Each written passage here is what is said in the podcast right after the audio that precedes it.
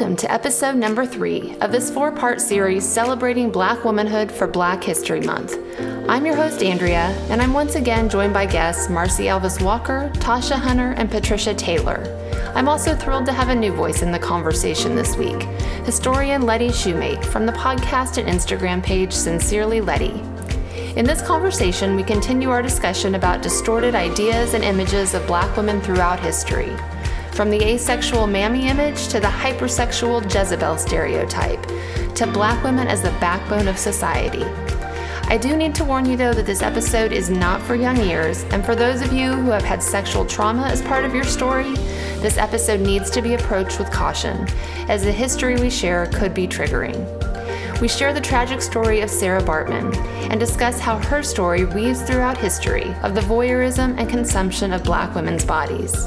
My guests very candidly and openly share their own stories of learning to embrace their black bodies while being under the white gaze, and how they have had to fight to love and accept the skin they are in. Finally, my guests each share their own personal black women sheroes who they feel fully encompass mind, body, and spirit, and who have encouraged them in their own journey. This is a hard and at times uncomfortable conversation, but I encourage you to lean in and really listen to the voices of these women who so vulnerably share and honor their ancestors. Ladies, welcome back to the Her Story Speaks podcast. Thank you for having us. Once again, I am joined by Marcy, Patricia, Tasha, and Letty is our new guest joining us this week. Letty, you've been a guest on the podcast a couple of times, so honored to have you back Thanks. with us today. Thanks. And I want to say kind of what I said last week, but again, I want to thank you guys for just letting me in the space, the sacred space with you ladies. I don't, I just want to give the voice to you ladies and to your ancestors. And I just am grateful that you're letting me even have a little spot at the table with you guys. So thank you again. Let's go around in case folks didn't listen last week and just do a quick introduction who you are, what your website or Instagram and all that is, and then we'll get started. Okay. Um, why don't we go Letty first and then Marcy, Tasha, Patricia? Thanks. Yeah, so I'm Letty Shumate. Um, I'm a historian, anti racism educator, podcast host, um, facilitator, Black woman, book lover, all the things. Uh, um, I, am super excited to be here again. And uh, as far as where to find me, I have a Patreon, uh, which I'm assuming will probably be in the show notes. So it's patreon.com slash Letty Shumate. And I'm on Instagram at sincerely.letty. My podcast is also called Sincerely Letty. And I love connecting the past to the present, but doing it in a way which makes people have aha moments and really make people say, Oh my gosh, I was lied to about history. So I can say, Yes, you were. Welcome to the light. Letty, I mean, you are a bona fide historian. You've got all the schooling. This is your life. So I think I moved up a little bit in my daughter's book because she's just a huge fan of yours, and she just couldn't believe that you were coming back on the podcast. So that's that's the kind of kid I'm raising. That you are a superstar, Letty. So Aww. I just thank you for being here today. Um, my name is Marcy Alvis Walker, and I'm a writer. Y'all, I'm I'm just a writer. And I clarify that I cannot do your anti-racist class. I cannot facilitate your workshop. I am a writer writing about a Black woman's experience, um, my particular experience. And I do that um, Black Coffee with White Friends. And I do that with Mockingbird history lessons because I've been a Black woman who had to learn some pretty busted up history. And I will have a book coming out soon. I don't know when, y'all. I'm I'm in the waters. That's all I can say. Y'all pray I make it to the shore. That's, that's I can say. Perfect. Welcome back, Marcy. And then Tasha. Hi, everyone. I am Tasha Hunter. I'm a licensed clinical social worker. I specialize in the treatment of childhood trauma in adults, and I'm an author of uh, my memoir, What Children Remember. And you guys can find me on Instagram at Tasha Hunter LCSW. And I've got a podcast coming out March 1st Yay. that is titled When We Speak. Thank you for having me.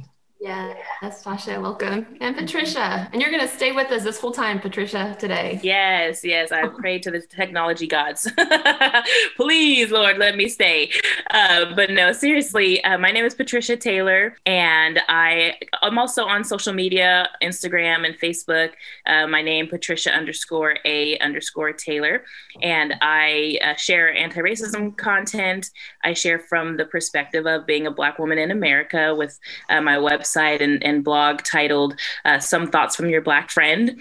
And I also work with the um, racial reconciliation organization called Be the Bridge, and I'm a, an educator within that organization. Um, oh, and yes, speaking of podcasts, I'm also co-host Upside Down Podcast, and I'm really excited about this conversation and just uh, look up to all these women on this call. So I'm really happy to be here. So we will go ahead and dive into this conversation. And we've had a good kind of a pre talk, and I'm already aware of things I didn't know before. So we will see where this conversation goes. But the main point this week is we're going to continue the discussion about the distorted images that have been in our history of Black women. We've talked about the mammy, Jemima, and that stereotype and breaking out of it. And this week, we're going to shift gears to kind of that Jezebel image. The mammy was the one end of the spectrum, the asexual. Jezebel is the other end, the oversexual. And to do that, I think we're going to have to start out with a story of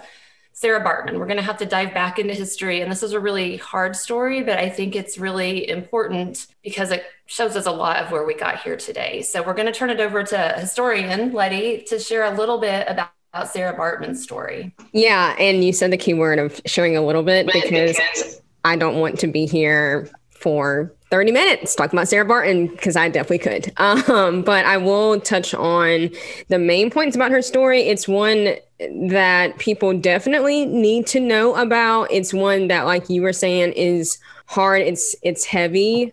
Um, but that's also this country's history. It has always been this country's history, and we did not create this system. Um, and it's also been the world's history too. So like that's the part about Sarah bartman is people just want to look at the objectification um, and the brutal treatment of Black people only here in North America.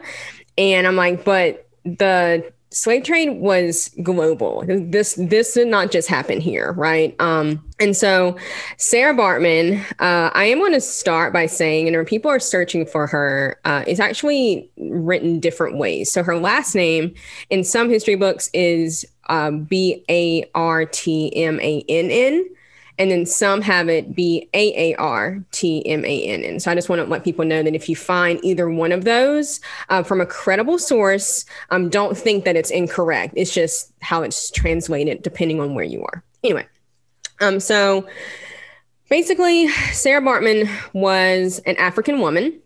Uh, she was living her life and uh, she was 16 years old whenever her fiance was murdered by Dutch colonists. Um, she actually then was taken and sold into slavery uh, to a trader um, named Pute. Pieter, and I want to say that the right way, um, William Cesar. Um, he took her to Cape Town, where she was to become uh, his quote unquote domestic servant. And I'm using that terminology because it's the incorrect terminology. Um, she was an enslaved woman. Uh, so that kind of stuff frustrates me. And I want to point out the issue with that language. Okay. Because I'm going to mention language a few times uh, while we're talking about her.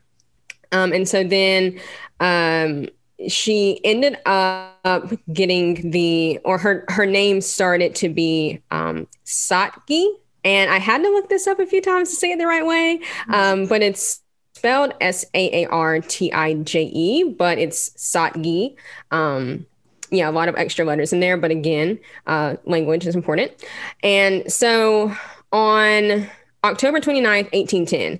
Um, Sarah P.S. was born in 1789. Okay. So by 1810, uh, while she's been an enslaved African woman, um, she's now uh, supposed to sign a contract okay, with this English um, ship surgeon named William Dunlop. And I haven't really mentioned why just yet until now on purpose, because Sarah's body was actually shaped in a way that was seen as freakish to white Europeans. And I'm using that terminology and it may make people uncomfortable, but it's important to use because that's exactly how they viewed her. Um, she had a large, like a large backside, aka her butt was larger.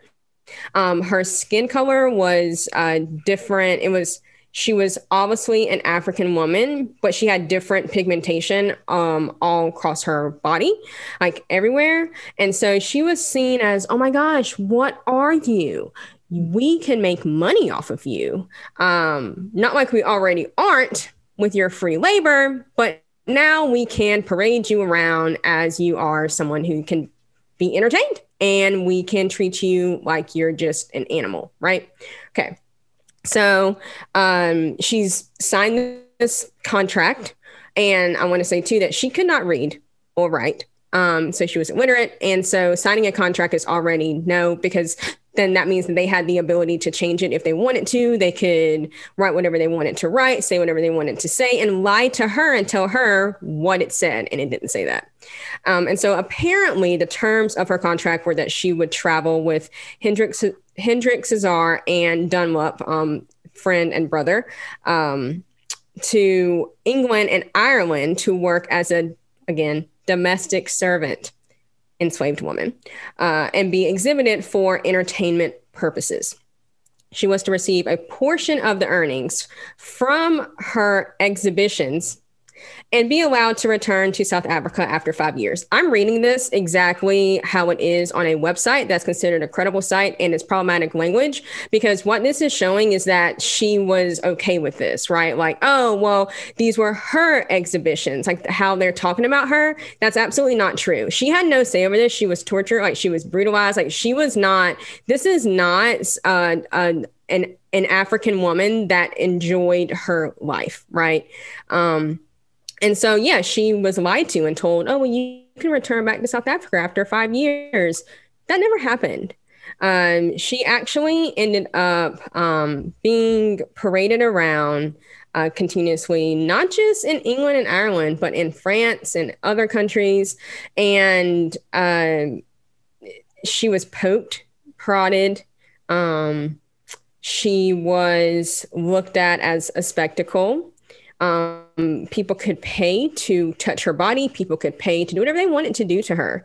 Um, on stage, she sometimes wore skin tight, quote unquote, flesh colored uh, clothing.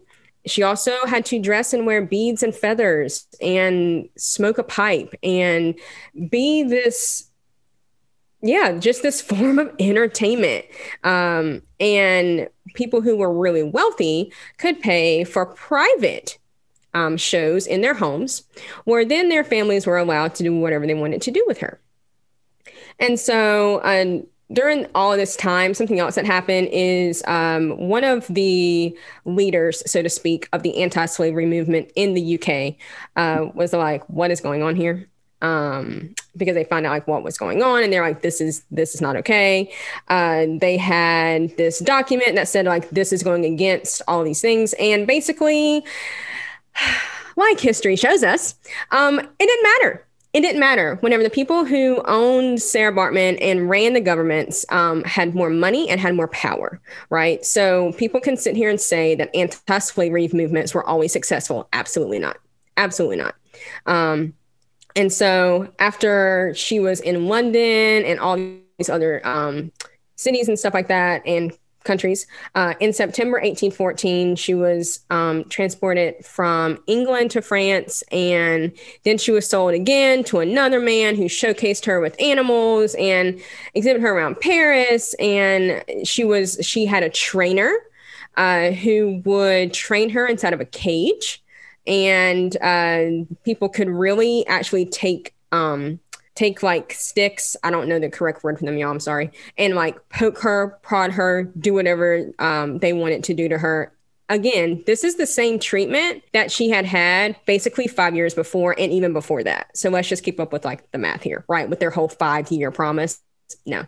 Um, and so then she got nicknamed um, Hottentot Venus uh, which is actually something that was on postcards and things like that. And basically just really showing that she was not even seen as a woman.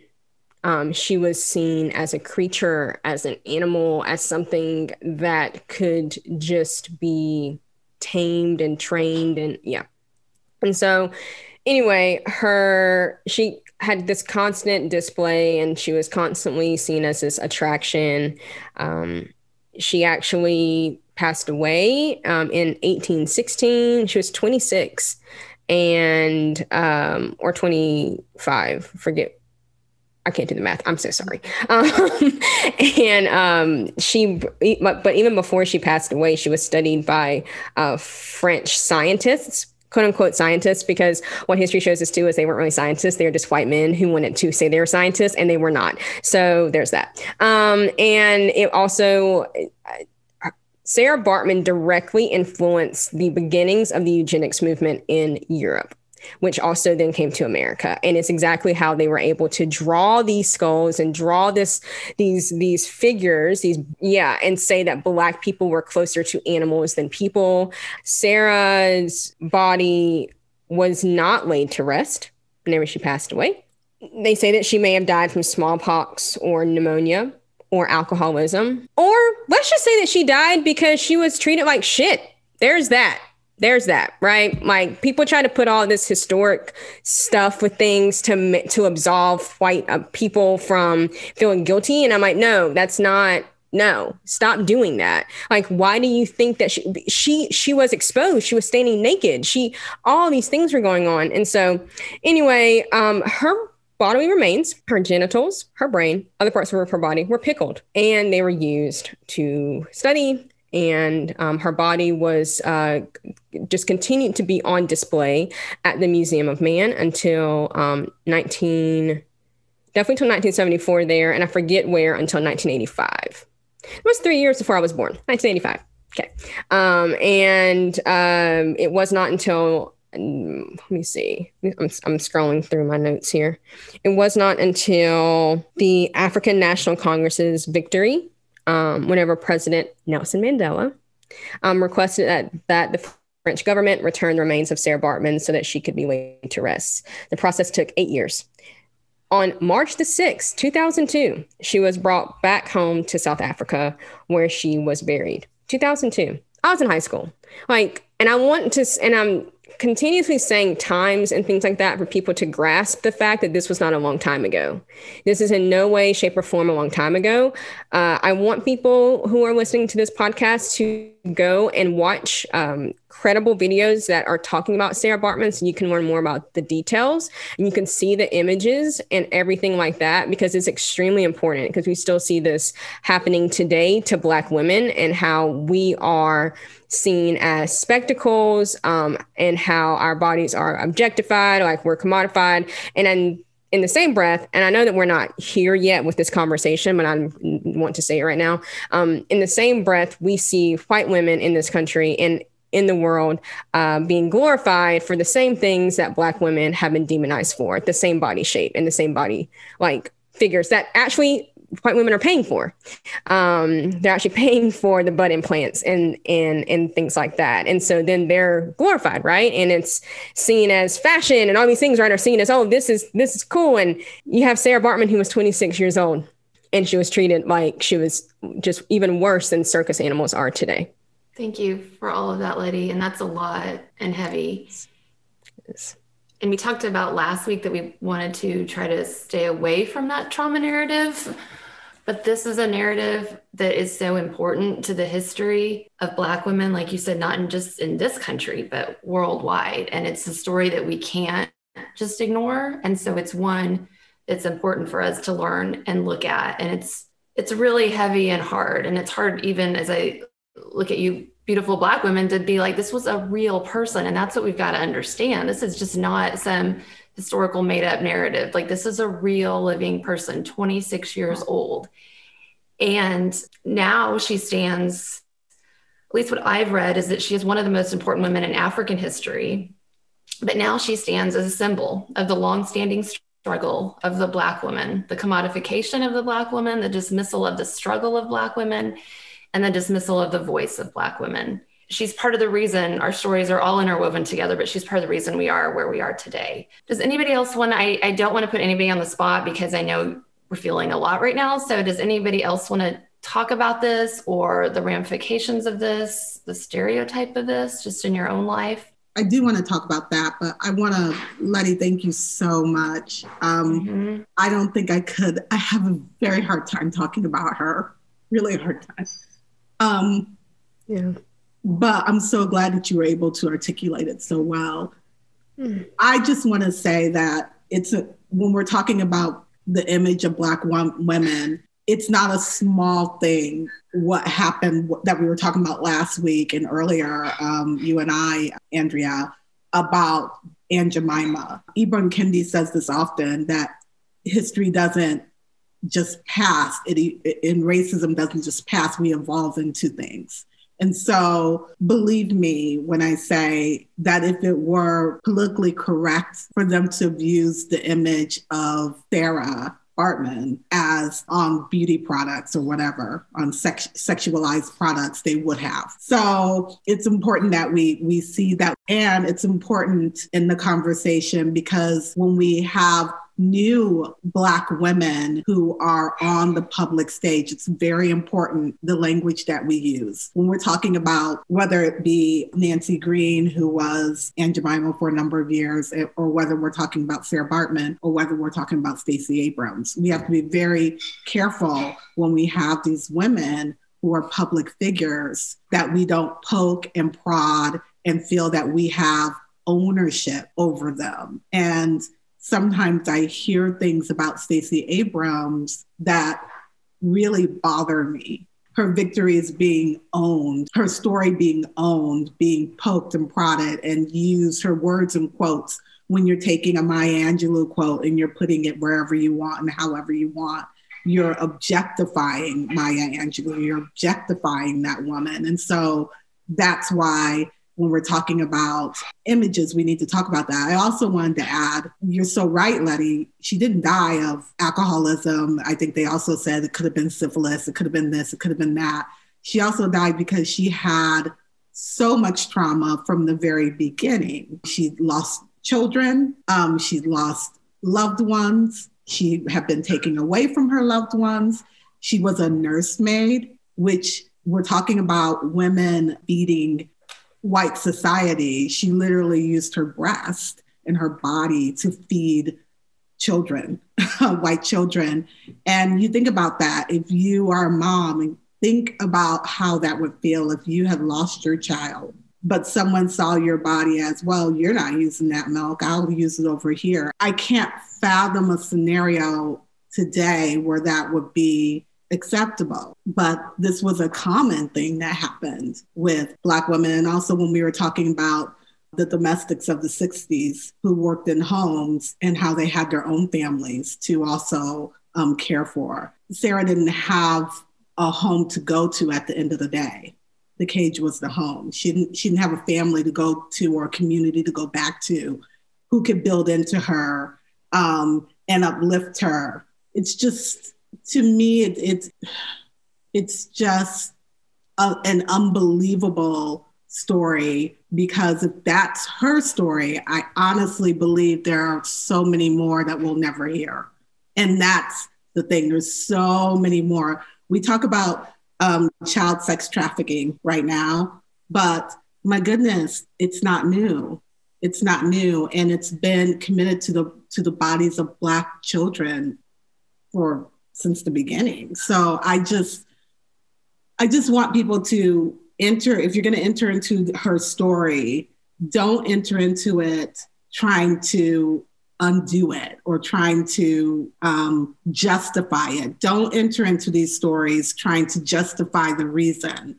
Enter into them with the posture of there is no human reason for any human being to ever be treated in such a way not like, well, historically, that's how women were treated. No, no, no.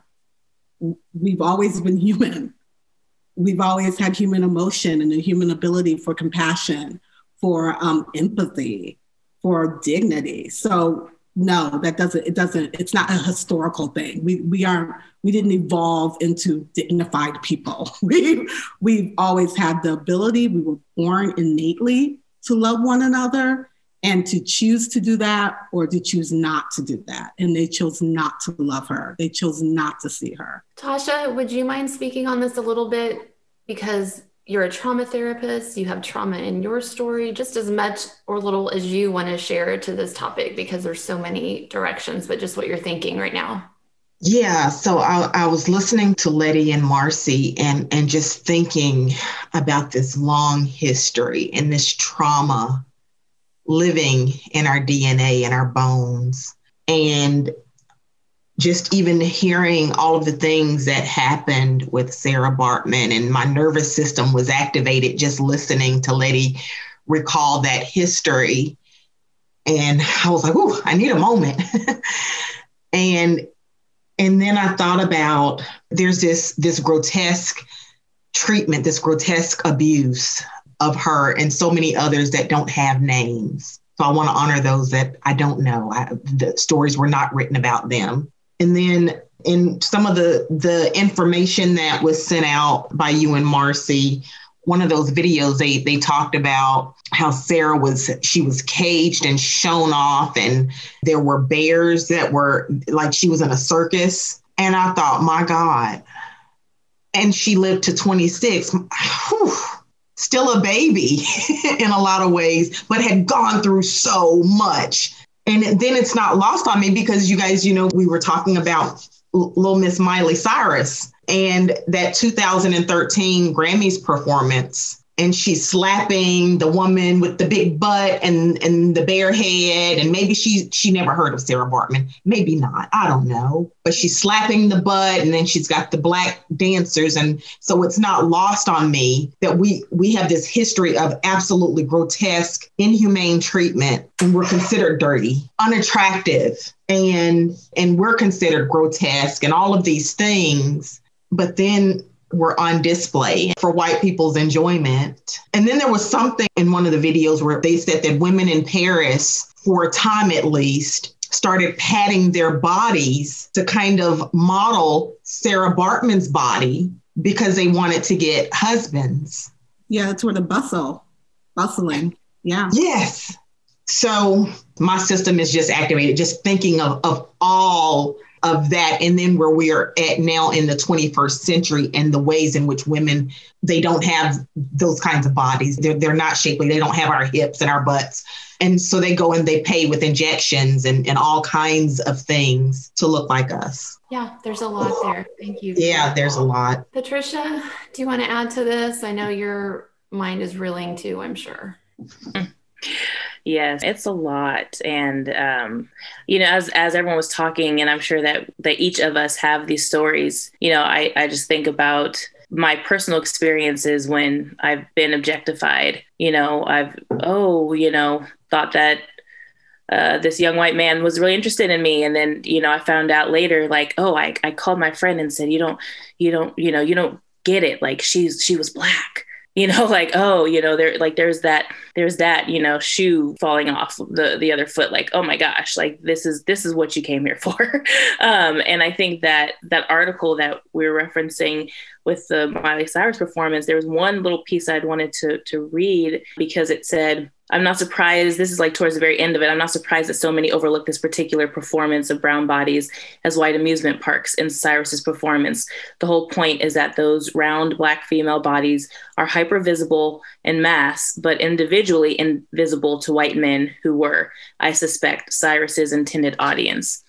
And, and that part just really stood out to me in this conversation with the idea that the, the sexual appeal of a black woman uh, can be put on display, whether it's in this story of Sarah Bartman, whether it's uh, at a at a strip club with you know black dancers, whether it's white frat boys who just want to hook up with black women because they've heard things about black women in the bed, but we don't have enough dignity for them to actually value who we are. Like we can be put on display, we can be poked and prodded, we can be, you know, slept with and discarded. We can be, you know, fondled on the dance floor and like, ooh, I want to dance with a girl with a big butt, and then, you know, walk away from you and the fact that this is a, narrative that continues to be perpetuated. Like when has it stopped? That it's ongoing. It's ongoing to this day right now. Like this past week there was an article that came out about pastors in texas i believe who referred to kamala harris as a jezebel. I mean this is the vice president of the united states. And and i wish i wish that these same people who you know talked for 4 years about we have to pray for the president and honor the president in his position. I wish you would stand up and say something in defense of this black and south asian woman who's being so degraded. Like like i wish you would. And so these are you know common these it's too common you know like it's like this story like this this real life experience that sarah bartman went through it's it's like horrifying but it's it was common and it is common. Just as Marcy said, it's just ever evolving. And and I think that it it makes me so furious when when people want to even and then take it a step further, of course, and then it's our fault because you know, I mean, if we didn't have the big butt, we didn't wear those tight leggings, you know, we have white women wearing yoga pants all day, every day. It's not my fault that you don't have a round bottom, you know. Uh, but uh, I mean, I, for, I was in a conversation with a white woman watching some movie, you know, some '90s, early 2000 movie that took place at a HBCU, and and the dancers, and I'm over here like, yes, like this is what I'm talking about, representation, like curvaceous, beautiful black women on the on the the football game, you know, the halftime show, and she walks in the room and she's like, ew, that's disgusting with her super skin tight yoga pants on. And I'm like, what's disgusting about it? Well, I mean, the way that they, you know, that they're moving and, and they're tight clothes. And I'm looking at her like, I can, I can literally see every part of your body coming through your yoga pants. But it's because these women have curves, it offends you so much. But if you were in the club with these same women, you'd be the one to be like, hey, girl, hey, like, let's go dance. Cause I'm sure you've got the moves. So it's just, it's hypocritical and it's disgusting. And there needs to be a reckoning. But that's not going to happen as long as it's like, well, I mean, they're just curvy, they're curvy, and that's just you know like they're if they weren't so provocative, then then that wouldn't be the problem. Thank you, Patricia. And like you, that was such a good point. You know, we look at Sarah Bartman's story and we think, oh, we've just come so far that would never happen today, but it still does. I mean, yes, we have a vice president that is a woman, excuse me, a woman of color, but the comments that are still said about her, I mean, it is still so deep ingrained in our society. Letty, did you want to talk a little bit more? I just that?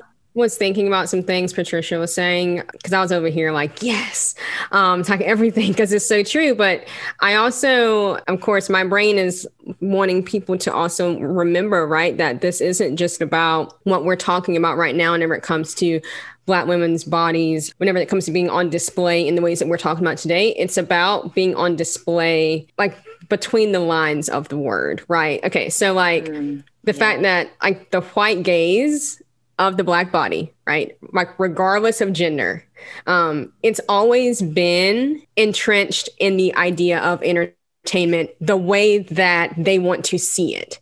And so Patricia, whenever you just said, right, whenever the woman was like, oh, but that's but but that's disgusting because that didn't suit her in that moment, didn't meet her approval of what entertainment should be what what this person is doing right and so I, I, want people to also understand that when we talk about entertainment and the black body i'm also thinking about minstrel shows right and how white people would dress and they would paint their skin charcoal black and draw on these big lips and put padding in their pants um, to um, emulate like oh here's this big black butt, right? And I'm saying like that because that's exactly how they mm-hmm. saw it. And so we've always been seen as spectacles, right, rather than human beings um in a way. And it also comes in whenever we set boundaries with our bodies. And I mean, even things when it comes to like touching our hair and, and things like that. It's like we are not here for you to do that or for you to like that's that's not why we're here. But then whenever we stand up for ourselves, right? Especially as black women, when we stand up for ourselves and we set those boundaries, then we are seen as the problem. Then we're seen as, oh, well, you're just being too sensitive. Oh, well, why why can't I do that? That that wouldn't bother me. It goes back to bodily autonomy and and ownership. Um, two things that Black women have never had with ourselves. Like we've had to fight for that. Yeah, it's just such a deep conversation. Like I just go like so many layers for me because it's it's it's still so evident today. And I mean, we're talking about clubs and stuff. And um, Patricia, you were talking about how uh, we all probably have that example of whenever we were seen as, oh, well, you like me because I'm the black girl. I have so many of those stories. Like I, I have so many where I was like, I am not this exotic creature for you to have won and taken to put on display for your damn friends. Like that is not what I'm here for. And I had to learn how to defend myself from that whenever I was first time it happened to me, I was 20. I'm 32 years old. Like this is not something, and I, and I want people to also understand that this also happens to black children, like black girls, children. I used to work with um, kids that were in sixth grade, seventh grade. Happened to them. No, I'm glad you shared that. And this is opening my eyes. I mean, it's hard enough to be a woman in this country. So hearing you guys share the added layer, it's a lot. And I appreciate you guys being so open to sharing it. And Letty, I mean, you like to bring history to the present. And if we can, we don't have time to go into all the history of this, but if you just look, at the history of women, Black women in this country being owned from slavery to being raped and breeders. Like it doesn't, it, it just, it's majority of what this country has done. One thing, and then I'll, I'll be quiet, but this just really struck me. It said after the Civil War and the end of slavery, the sexual victimization of Black women and girls did not end. The crime of rape was common, obviously, Black men to Black, or excuse me, white men on Black women. Yet from the end of the Civil War until the 1960s, no Southern white male was ever convicted of rape or attempted rape of a Black woman or girl.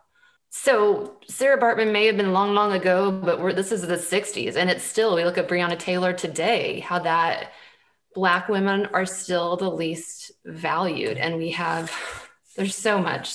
I don't know where, Marcy, I'll let you take it from here. Where do you want to direct, the, think this conversation should go next? Because I really um, want you guys to steer this because it's a hard topic and I don't want to be the person. Well, I, I would steer it towards how that, how the image, the whole image, imagery of what health looks like, what sexuality looks like, and making that into a white, certain body type, blue eyed. And it's a difference. There's the marrying beauty of whiteness. And um, so it's like, this is the girl that you bring home. And then how that plays up against blackness and how it was often done in film. And we look at the role, the big problem for me with Gone with the Wind is not so much the lost cause, although, yes, that's all problematic, but it's the role of Black women in that film and it, it's really hard to understand that someone, Hattie McDaniel, had to pay that price, right? Because that was that was the only role that she was going to be offered. It didn't matter um, if she was a good singer, if she was a better actress. It did. I mean, and she was. She was a. I don't know if she was a good singer, but she was a better actress. But she was never going to play the role of Scarlett, of a Scarlett in any movie, in any movie she was only going to be this overblown idea of, of a Black female that's this asexual idea. And in the same way, it happens with um, Black women. So we have Halle Berry. Years later, she comes along and she wins the Academy Award, and she's in a Jezebel role. So her role in Monsters Ball was a very sexualized Black woman, very desirable Black woman there hasn't been a whole lot of roles of black women as just as these four, three women I'm sitting with right now. You know, just just just the role of a, of a black woman who is just living life, right? Because the appetite hasn't been there for those stories. So now you have black filmmakers making films and making, and you have black um, creators making products that we as a Black community want to have. And so now um, how we consume things is really important. So when we are consuming, um, and, and, and I know that this is, um, when the way that we consume bodies, white, black, Asian, whatever it is, is a direct result of blackness versus whiteness. So we have black women who, like you were saying, uh, Patricia, you know, you're, you're watching this HBCU thing, or we see um, Beyonce's Homecoming, right? And I had some women like, why, why, why do you like Homecoming? I'm just like, because it's us being us, and it's us being fly, and it's us being sexual, and it's us being desirable, and it's us being mad, and it's us being happy, and it's us being in love, broken up. It's all the emotions, right?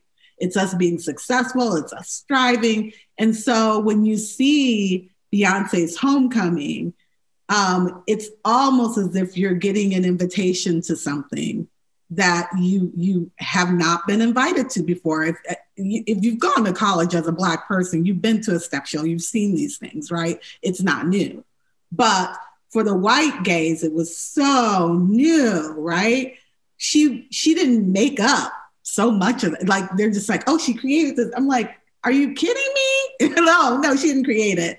She brought it to the forefront, right? And and um, for for us, she showed up at Coachella for us, and there's something so beautiful about that. She didn't think about the white gaze.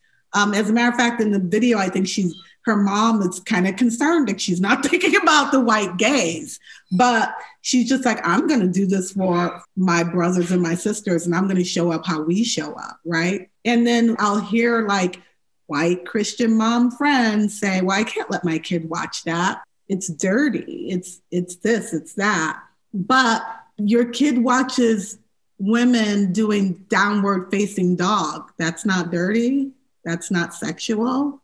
That's not really. Have you looked at some of these poses? They are just as sexual, just as overdone. You're half naked too. So I don't want to hear it. And I think that that's it, it's it's with the food again. It's like a biscuit is so bad and you'll die, but a croissant is life.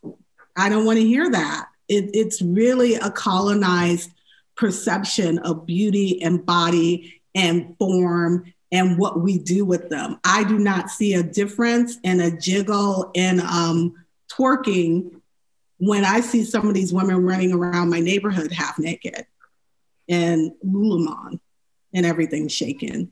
So I think we have to be very careful about colonizing what modesty is and that we're not saying that modesty is needs to be this white comfortable narrative. I'm not comfortable with your breasts, so you need to wear a shirt collar that comes all the way up your neck. I'm not comfortable with your your butt, so you need to wear a muumuu and a tent. I just think that we really have to be careful about how we we colonize and, and free ourselves. And so we as women can start appreciating our own bodies and not having a patriarchy tell us what those bodies should look like. Be it that the patriarchy is saying you need to get butt implants or you need to get breast implants or you need to cut this off.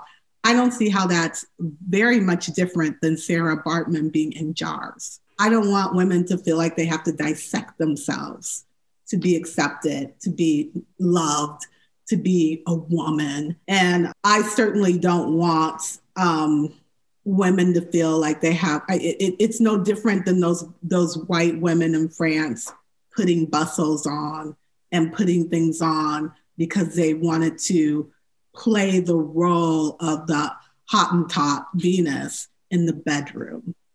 So, you know, we need to be really careful about the language that we use. And I've heard it so often. I've sat in church and I've heard um, pastors say things like that sex is good and it's holy and you can do what you want in the bedroom, but you got to be modest in public.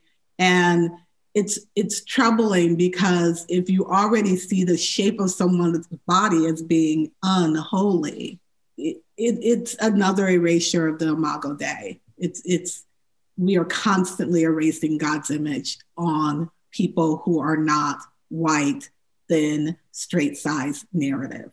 And um, we do it with food, we do it with um, sexuality, we do it with what we do or don't do with the body. And it's it's deeply troubling for me.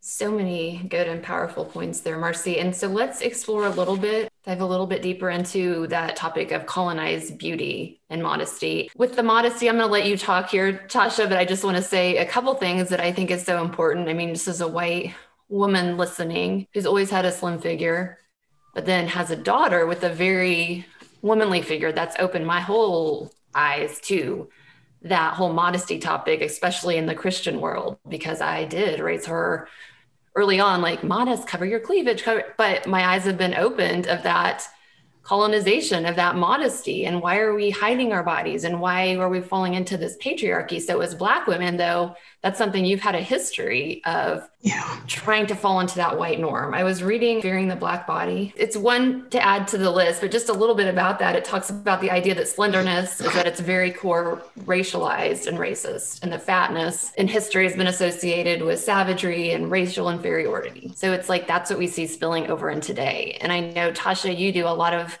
work with body image and loving the black body and self-love. So do you want to talk about that a little bit and that mold of having to escape that stereotype and the decolonization? I got a couple of things to say. First of all, I'm paying my tithes this week to Marcy, Letty, and Patricia. Thank you, ladies. Um, I'm loving this whole conversation. Uh, I think that as a Black woman, again, tapping back into the history of trauma, it was really important for Black people to take back our power and ownership of our bodies. I think that when, as Black women, when we're not comparing ourselves and our bodies to antiquated versions and white supremacist versions of what's beautiful and what's acceptable, we actually love our hair, we love our skin tone, we love our bodies.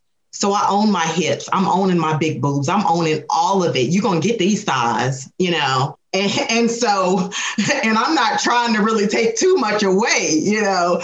Uh, that's how I take back my power as a Black woman. You're getting it all. I'm not trying to cover it up any longer. So when I hear Marcy talk about this covering up, I remember going to churches like that. So I wore the long dresses and I, you know, and didn't show my arms and still struggle with some of that you know, oh my goodness, can't show any cleavage. I grew up in churches like that. And so now I'm I'm at the age of 41 undoing that. So really that work is really starting in in me and then in my clients who it's predominantly uh, black women 98% of my clientele are black women it's teaching them what it exactly it means to love and accept ourselves fully and completely. And then I can't help but think about when you talk about Beyonce and that performance at the Super Bowl and and homecoming and all the things. I think about the 70s and how again we had to take back our black power you know, and we did that through uh, blaxploitation and and all of that. And Black is beautiful. And so we had Soul Train, we had the Jet Magazine models, just Black power fully in our products and how we're viewing. We're taking back charge of how we, you know, how we're represented in media and in music and in our products and things made just for us as I think about that perm just for me and those hair products. and so, um, and so now when people say, well, why is there a black this or why is there a black that? Because think about Sarah freaking Bartman. Think about her. This is us healing ourselves of that trauma that lives in our bones, saying we matter, our bodies matter, my skin tone matters. You're going to get this. I'm not putting any bleaching cream on this skin you're going to get this dark skinned woman, okay? You're going to get my full lips. You're going to get it all. And so, anyway, I feel like I'm going on a tangent, but.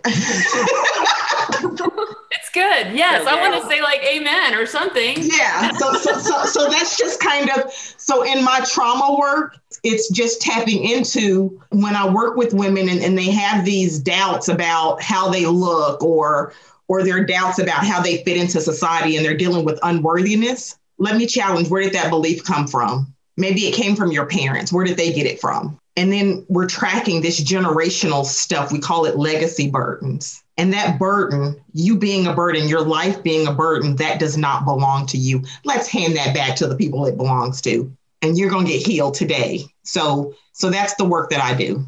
That's powerful. Andrea, can I ask Letty a question? Yes, go for it. So Letty, just with with your knowledge of history, I wondered how you felt about some of the rhetoric around Stacey Abrams mm-hmm. and how that connects to what we're hearing about Kamala Harris and, how Michelle Obama was received into the White House. I thought the most brilliant thing about Stacey Abrams was Trump never saw her coming. Mm-hmm. To get that, visibility, that yeah. visibility cloak, you know? Mm-hmm. Um, he just never saw her coming. He underestimated her. Mm-hmm. Um, but I would love to hear, just from a historical perspective, your narrative on that. Yeah. So interesting that you asked me this question because whenever I did read about Kamala Harris being called a Jezebel, the first thing that I thought of, there's a book, it's called At the Dark End of the Street by Danielle McGuire. It's about Black women and civil rights, and it talks extensively about Black women, sexual assault, rape um, by white men and by white police officers, and how it never went punished. Um, but I'm saying that because there are two parts, and I, I, I know one part is in this book, and I think the other one is in this book too. I may be getting that wrong, but I've definitely read it somewhere where black women were called Jezebels and called all kinds of names. Remember, they would not, quote unquote, submit to white men and allowing white men to rape them. And so they would then, and or even if the white men did, they would still call them that, right? And so whenever I read about Kamala Harris being called a Jezebel, I was like, but y'all had no problems with the former first lady who sat in the White House, was married, and y'all called her a Christian. And her pictures are all over the daggone internet. So what are we doing right? And then because then at that point i'm like asking people i'm like oh but you want to say what it, what it really is? And so that's one thing marcy that i thought about. And also with stacey abrams i i don't know if it's whenever we, we were we were already recording this or not but we mentioned black girl magic right? And a lot of people were saying like hashtag like Black Girl Magic with Stacey Abrams and like LaTosha Brown and a lot of other Black women. And I was frustrated by that. And I'm gonna tell you why I was frustrated by that. I said, we are not these mythical people. Like we're they worked hard they had to sacrifice so much to do what they did. People want to look at it and be like, oh, but they accomplished all this and it's great. And I was like, you, I hope the history books, right, or Stacey Abrams one day tells what she really had to go through to get what she got done, done. Because she's going to eventually tell it. And I and I hope that she does. And Stacey Abrams, if you ever listen to this, I hope you do. Because i know that you receive death threats and all of these things and god knows what else to to do that. And so whenever people say black girl magic. What i think about in history is this um, idea this supernatural idea of black people being um, like used for all right like you're just here uh, to be owned. You're then here to entertain us. You're then here to have this to have this your your humanity is not your humanity. We we've gone through evolutions of being dehumanized. And what i mean by that is we were dehumanized when we were in, enslaved people okay but then I also see us being dehumanized, and we saw how we were being depicted in minstrel shows. And I felt like we were being dehumanized in so many other ways, even up to the 80s and the 90s, and how we were depicted in in sitcoms. I mean, think back to even like Martin, that that show that I I used to love Martin, right? And Gina was the light skinned woman, and Pam was a dark skinned loud woman, but people always laughed at Pam and laugh loudly at Pam and all these things, right? But then think about the jokes that were said about Pam on the show, right? And so I don't know if people really connect that stuff. There's um, another really good book. It's called Color by by Fox, and it's about this. It's um, about the black image in TV shows and in movies. And I'm going off on a slight tangent, but I just have so many thoughts. But Marcy, Stacey Abrams, what I first noticed about Stacey Abrams was how I knew that America was going to treat her. She's a dark skinned black woman. She's not slim. She doesn't fit this acceptable image, right? And so that's why a couple years ago, and people were demonizing her and all these things, or go, well, she's she's not fit to be in office. And I asked a person, I said, why? And they were trying to say all these things. And I was like, you've literally said all the education that she has. So why? And asked them, is it because she's a dark skinned black woman? And their face got very red, like they got very mad at me. But I was like, no, but is is that why, right? Or is it because she's a black woman who is therefore threatening white supremacy? And God forbid a black woman ever threaten white supremacy, which is also threatening white male patriarchy, and they are not able to conquer her. And I do mean conquer her physically as well, right? So, what are y'all really mad at, right? Like white white women, like why are y'all really rejoicing whenever black women are winning? Is it because it's a black woman that's out of the reach of your white I won't go there, but it's just things I think about, right? Like I just think about like mistresses and how mistresses treated their enslaved women, how they would be angry at the enslaved black woman, and you're, but it's your husband. It's your husband that's raping these children and black women and black men. Um, but people to talk about that part, right? but it's true, right? I'm like, if we're going to talk about the history, let's talk about the history because we're. I'm not just going to do half of it, right? So, Marcy, I hope this is answering your question that you asked me, because um, I'm actually just now going all the way off on all kinds of things because I get so frustrated and and with with Stacey Abrams and with the whole idea of like black girl magic. I used to say black girl magic all the time because we were saying it. And by we I mean Black women were saying it. And so we had this collective idea of what that represented for us. But I really love, I don't know if y'all watch Lovecraft Country, but the um, little girl, I forgot her name that's in it, whenever she actually, right? I mean, granted, the um, whole show touches on magic. And I don't know if people understand the African roots of things, but I love that because I was like, oh, y'all going all the way back to Black people and all this stuff. And this is great, like roots and all this stuff. And so whenever she had, had those powers, right? I was like, oh, this is this is awesome. And like people were hashtagging black black girl magic and all this stuff. And I was like, but the writers of the show did not leave it there. Like she was she was still a black girl. What they tried to show is that her humanity was still there. Like what she was doing wasn't magical. What she was doing is fighting for her humanity, like for her blackness, like what her mom did, what Hippolyta did, right, was embody all that Black women were not able to even do. And so I was like, but it's but it's not magic, it's, but it's not black girl magic. That's just a nice little hashtag that y'all put on stuff white America, whenever you want to say that, whenever you talk about Gabby Douglas or whenever you talk about Simone Biles, right? And if you believe in this black girl magic or whatever you want to call it, and I'm saying this to white America specifically because I think whenever black people say it, and I can't speak for all black people, it's a different meaning. And I'm like, so why can y'all say that we have black girl magic? Then you don't do anything to stand up for us. You don't do anything to speak up for for our humanity. You don't speak up against racism. You you instead want to continuously absolve yourself from any accountability and any any responsibility, especially whenever you're the ones that are emulating blackness. And so I just said a lot. But Marcy, I truly do hope that I answer your question. So yeah, I, I yeah, I'm just over here like boop boop boop boop. like, yeah, I I'm humming I and I'm just like no, like with with what all three of you said. I've just been back here like Woo! Um, oh gosh, so many thoughts. Okay, I want to start with with Black Girl Magic, and then I want to go back to to the points that Tasha was was was making. There's just so much. Um, I'm just sitting here thinking, like, dang, like we can't have nothing, you know, like like we just really can't. I mean, if you think of like the movement that was popularized by CaShawn Thompson, a black woman, like like just like Lady said, like we know like what this means, but it's become just like another way for white people, white America, white women to be like, but see, I'm really for you because I use the hashtag and I am for you because I really love these super talented Black people. And I want you to know that I'm for you. And I'm like, you're not for me if you weren't checking on me after uh, Breonna Taylor's uh, murders got off scot free, and you were off, you know, talking about your keto diet and being in La La Land baking cakes and posting, you know, your favorite recipe that day. You're not really for me you know you're not for me just because you use a hashtag that has become socially acceptable as a way to you know prop up black people and black women. And it just it, it frustrates me though because it, i'm just like we can't have nothing. Like like you know i want to be able to be like i appreciate black women. I love black women. I love us.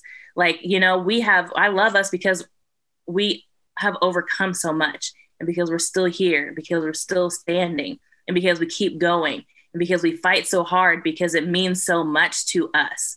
And and you know everything gets co-opted. Everything becomes you know like under the white gaze. Everything becomes well what's the narrative that that suits me you know? Um, how can i feel good about what i'm doing? You know how can i like sort of kind of dip my toe in the water of being for my black sisters without actually doing anything for our black sisters? And it's just it just makes me mad. Like it just makes me mad. You know it makes me so mad that uh, there aren't more people defending us and standing up for us. And not because we like and, and just it's just such a weird thing where it's like oh but i don't want to be a victim you know blah blah. No no no. Like do you honor my life?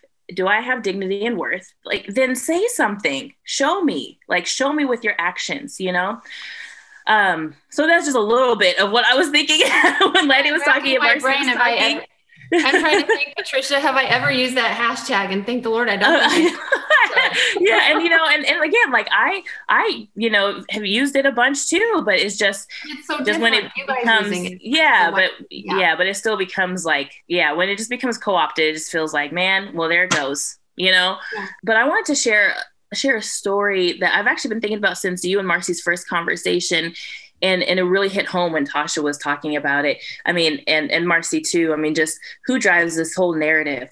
You know, white patriarchy.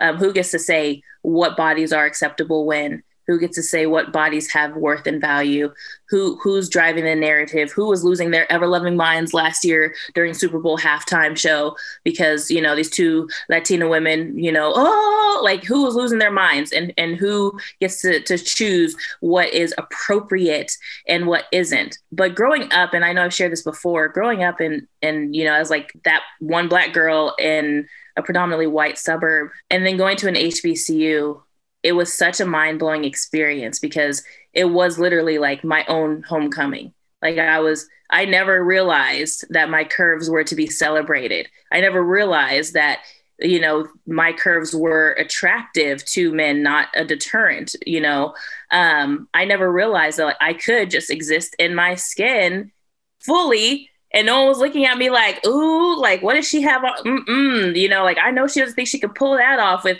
with you know all that, but she has, you know. Um, I, and then I, I had like a physical, like I, I remember this so clearly when I would be in that environment, I would feel like I could be my full self, and not, and again, didn't even have the language for that at the time, but just I, it, I felt it like physically different.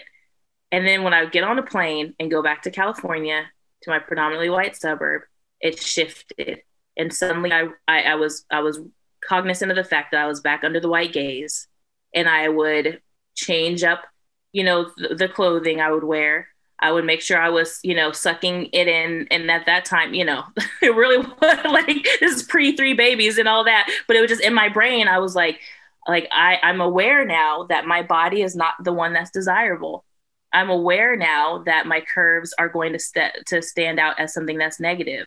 I'm aware now that I'm the friend in this environment, but never, you know, the the girlfriend material or you know the wife material, but maybe good enough to sleep with because I want to try a black girl on for size.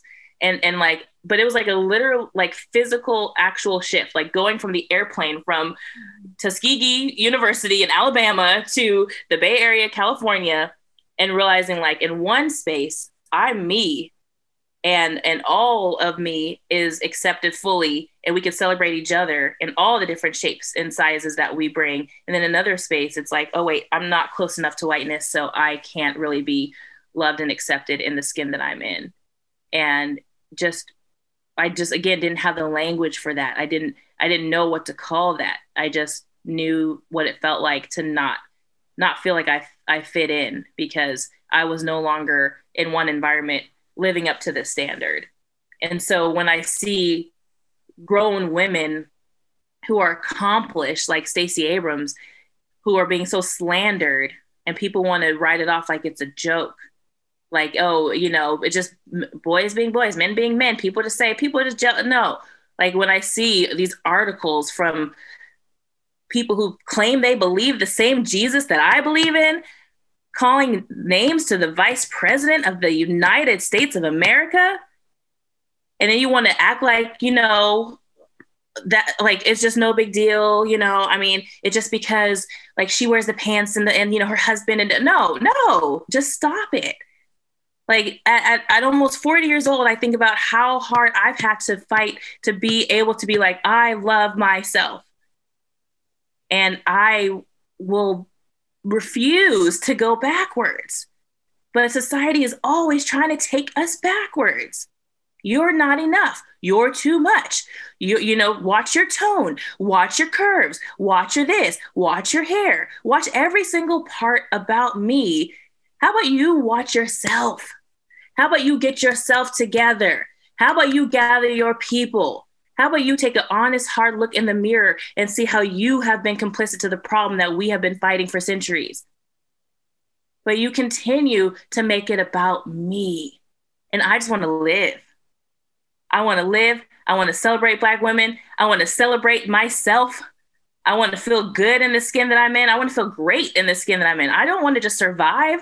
I want to thrive and and i want to be able to to see and, and just this world this is what i dream of and i'm not going to let go of it because i think if we don't have something to dream about right then what is this all for right? But i want i want there to be a space and a time when this is truly understood and that there is there's no doubt there's not even like a question in, in, in the brains of our of our white counterparts who claim that they're for us that the treatment of black women is wrong without a shadow of a doubt. And that whatever they think they're going to lose or whatever's going to cost them to say it that they will just understand and really know. And really like like i mean know that our worth and our dignity is so profound and is so valuable. And they can't take it away from us. You know they just can't take it away from us. Andrea on that beautiful beautiful it's, it's like a prayer. That was a liturgy. If we could ask the question our fun question Yes. I called it our joy and celebration question because I think it's important to to include that because these women have shared the vulnerability. Um, and I hope people are really listening because there is something that Letty said that I loved is that at the same time that these things were happening to Sarah Bartman it also it piqued the eugenicist movement, but it also at that same time the worth of blackness and black bodies were heavily being written about and discussed all through the enlightenment era era. And what they were saying is that do black bodies have souls? If they don't have souls can't we enslave them? Do they have inherent worth? I mean that's what this country is built on. And that's why black bodies are not mentioned in the constitution. And that's why we are here at this point talking about what foods are good what foods are clean. There's just so many there's a lot of decolonizing has to start in your home, like with your plate, you know, and and that was the goal of talking about the Jemima Code and talking about how we've treated Black bodies and therefore we've we've basically been on a permanent fast from um, the the beauty and the joy and the celebration of blackness. So this is a joy and celebration question for each of you. Who is your black girl quote shero whom you feel fully encompasses her mind, body, and spirit? Um, for me, I would say, and honestly, it's because I've just been reading about these two, both of these women actually, um, the past week. I don't, yeah, um, this is going to sound very Maya Angelou, and it's because I've been reading just more of Maya Angelou's work as of late. Her stuff that she wrote before people knew her, um, that in between time that gets left out of the history books. I've just been kind of digging through that stuff and I'm actually going to reread I Know Why the Caged Bird Sings. Yesterday, I posted on Instagram, and I'll pull it up real quick. Um, posted on Instagram, and I want to read it here. Uh, a quote because I was really feeling it in my soul yesterday morning. And I read it honestly, y'all, like 10 times. Um, But in I Know Why the Caged Bird Sings, Maya Angelou said, the fact that the adult American Negro female emerges a formidable character is often met with amazement, distaste, and even belligerence. It is seldom accepted as an in, as an inevitable outcome of the struggle won by survivors and deserves respect, if not enthusiastic acceptance. And I read that over and over and over again because it that to me truly embodies how America is still toward black women, how we are met, right, with distaste and you're doing too much, right? I mean, I think Patricia, you had you had mentioned that and so so much, but the fact that we came from survivors. And so when I think about Sarah Bartman, who did not survive, right? I think about that and I think about though how we're going to survive to to continue to, to tell her story, right? And our our children are going to know whenever I have children one day, maybe. Um, your children, are know, you know, things like that. But I think about the just the other black women that we mentioned before who experienced so much that we and we don't know their names that maybe they also survived right? And i think about maya angelou surviving all that she went through. And just me right now even i'm gonna get personal for a second in my personal life what i'm surviving. Um so yeah maya angelou and definitely always for me is going to be fannie lou hamer. It's just going to always be her because never I met Fannie Lou Hamer, and I don't mean I met her, what I mean is studying history, I I I meet people. I they posthumously impact me. And when I met Fannie Lou Hamer, it was I was in grad school. It's like 2012, and I was like, wow, she does not fit the image of all these other black women that I've seen in the books, right? And um, and once again, this is after college, right? And so in grad school, you're just super immersed in, in, in everything. And I loved how loud she was, how loud she was. I love that she looked like my family members. I love that she was shaped like my aunts and everything like that. I love that she was not afraid. She was she was so fierce and un, and just unapologetic and yeah, I love her. And for people that all these names that you ladies are going to share, I just really encourage listeners to dive in I mean, even the people that you know, like we all know Maya Angelou, but there's so much to her story. And if you really want to challenge, actually read I Know Why the Caged Bird Sings. Because, like you talked about, Letty, people like to say that book, but have you really read that book? Yeah. And I have, but I'm going to reread it. This is a good, that was a good reminder and a good challenge. Yeah. Thank you for that, Letty. Marcy, who is your shero? I have three. I have, I have probably 3000 but i i but for the purpose of this conversation i'll stick to these three. One is fannie lou hamer. So i'm so glad that you said that. I just learned something about her new this week and i thought i, I thought there was nothing more i could learn. And one of the things that um, i learned was that she had this freedom garden that she um, she had this freedom garden where it was a co-op for feeding the community.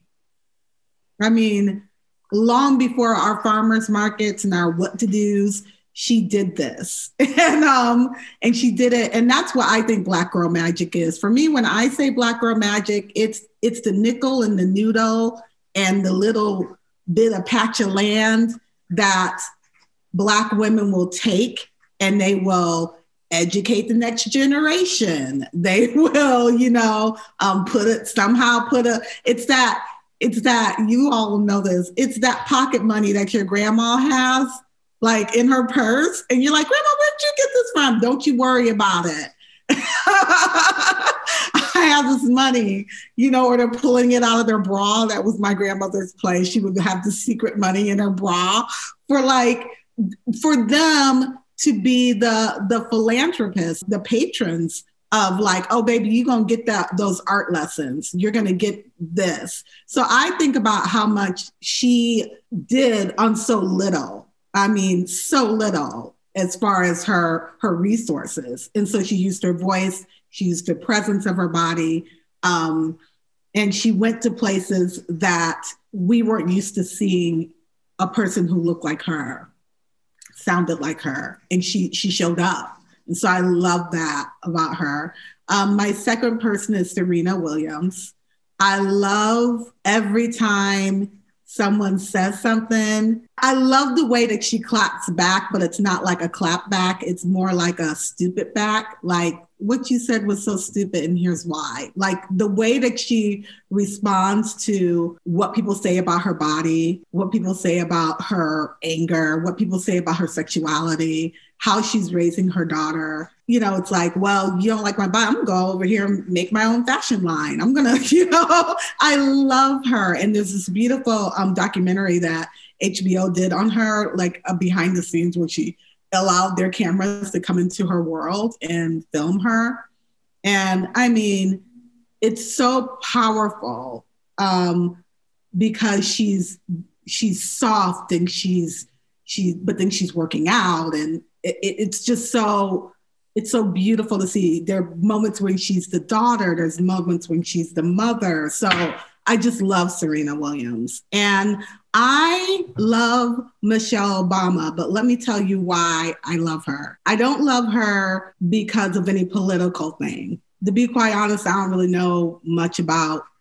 I, I need to do a, a deep dive on what Obama's policies and all that was. But anyway, I love her because she showed up in the most known house of the world, 110% Black. He just showed up and how we would show up. I love that she showed up like, well, I can't go without my mom. That's how that's how black women show up. If you got some babies and you need to be someplace and your mother is your primary caretaker of your children, you're going to bring her to the White House with you. I love that she showed up like that. I love that when she talks in her book about chasing other Black women in Washington because she needed friends and how she built community for herself in this very hostile environment for her hostile. I don't think people recognize how how hostile it was for her in particular,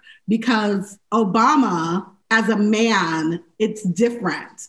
And she talks about the difference of him being able to show up and how she would have to think about everything to show up and how she had to raise her daughters in that environment and how she cultivated appreciation of their blackness, of their womanhood, even under that white gaze, intense white gaze, laser beam of a white gaze. So I I am now I live in her neighborhood, her old Chicago neighborhood. And let me tell you, we walk by her house. We walk by her house like I am going to Mecca. I'm like, and um, you're not supposed to walk down that street, but you know, we just casually let the dog go on over there and we just walk by, you know. I just would love to just see her in real life because I just think that yeah, we we had the first black president. That's great. But for me it's like no no no, we had a black first lady and that is so much more meaningful to me. Tasha, would you like to share for you? Yeah, I love this question. And also, it was difficult for me to answer it. First, I want to just say, you know, Letty's going to read the the poem, right? She's going to be the poem.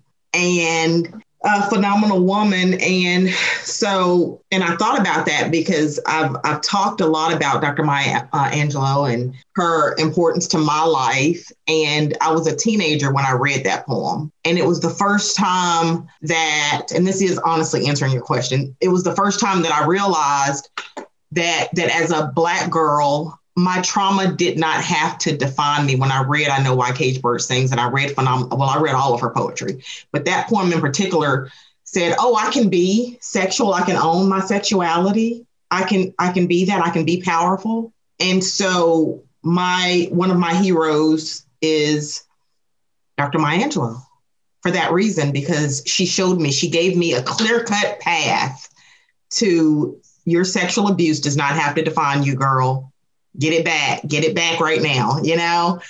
And so as a teenager, that that was very important for me to have that to look forward to one day.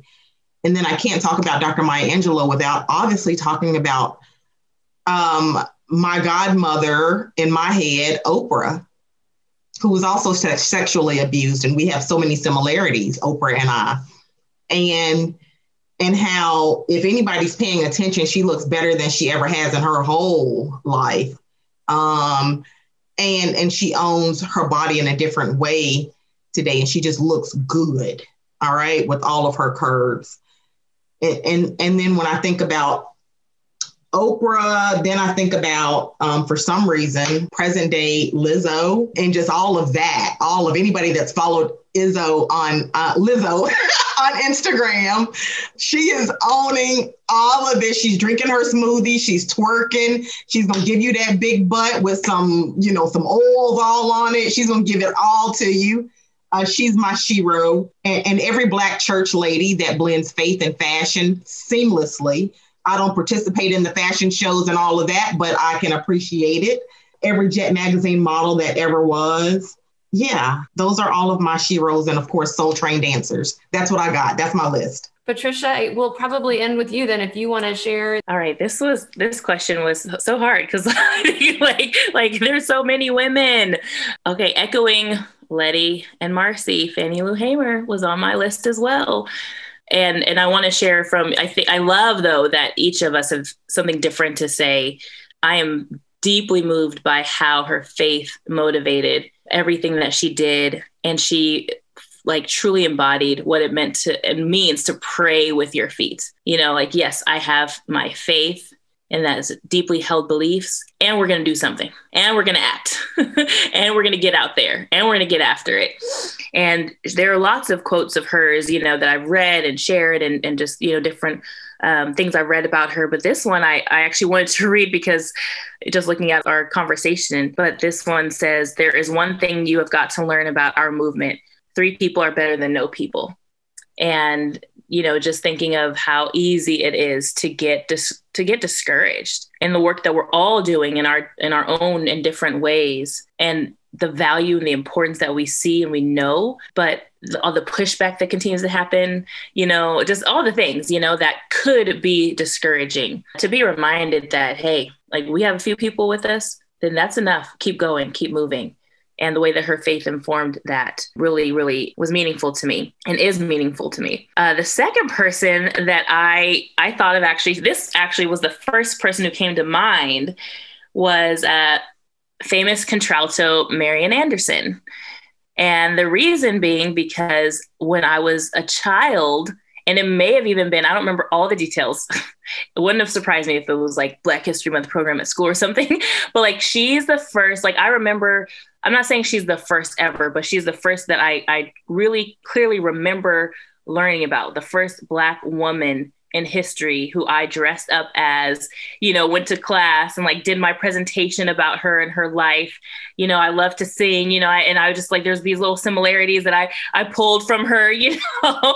um, and, and I just remember that, I think that was the first time I was really truly aware of, of how accomplished even even with the rejection, even with, you know, a lot of her accomplishments happening outside of the United States because she was still disregarded here, that wow, like we can we can accomplish some things. Um, we're really talented. Like, wow, like this is this is us. Um, and the story of her falling and breaking her leg the day before she was supposed to debut at the Carnegie Hall in 1935 in New York and how she was still so determined to make that appearance that she uh, performed the whole program standing on one foot, balancing against the piano, um, with her floor length gown covering her cast on her ankle. And I just felt like that's some kind of resilience, you know, and that just always, always stuck with me. For a third person, like present day person, I've, I've I have to say Miss Bernice King she just does everything. I mean, I mean, just just everything. Honestly, uh, she's she's pastoral. She's she's a brilliant woman. She's a truth teller. The way that she she carries on and honors her father's legacy and is still so much her own woman. She gives a lot of herself and I see just like all these women just so like have given so much of themselves, you know, and some to to chase dreams and to you know, to break records and and to excel at their at their gifts and their sports and and um, and I just appreciate. I just have so much deep appreciation for for so many women, for all of these women who have paved the path for me, and those who are like right now actively uh, fighting and speaking and and reminding all of us that we have work to do. We're not alone, and we have worth. And and again, we have dignity. So, uh, there's like for a week could like go round and round and and like share like okay, three more, three more. but one thing that I, I wanted to do, um, and we had discussed this beforehand, but I think we all agreed that to end on on a note of celebration but with the knowledge that celebration doesn't just happen in thin air with no hardship. You know, uh, there's joy and grief. There's there's harm and pain. And in this conversation, there's been so much trauma laid bare, but yet we're still standing. We're still here, and we're we're still here in a phenomenal way. So I do want to read "Phenomenal Woman" by Maya Angelou, and just only hope I can do it justice um, as a way to end this conversation. So let me clear my throat. okay, phenomenal woman. Pretty women wonder where my secret lies.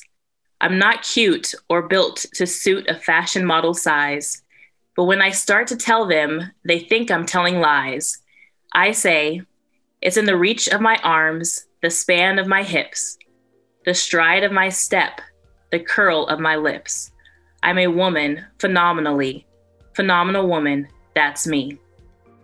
I walk into a room just as cool as you please, and to a man, the fellows stand or fall down on their knees.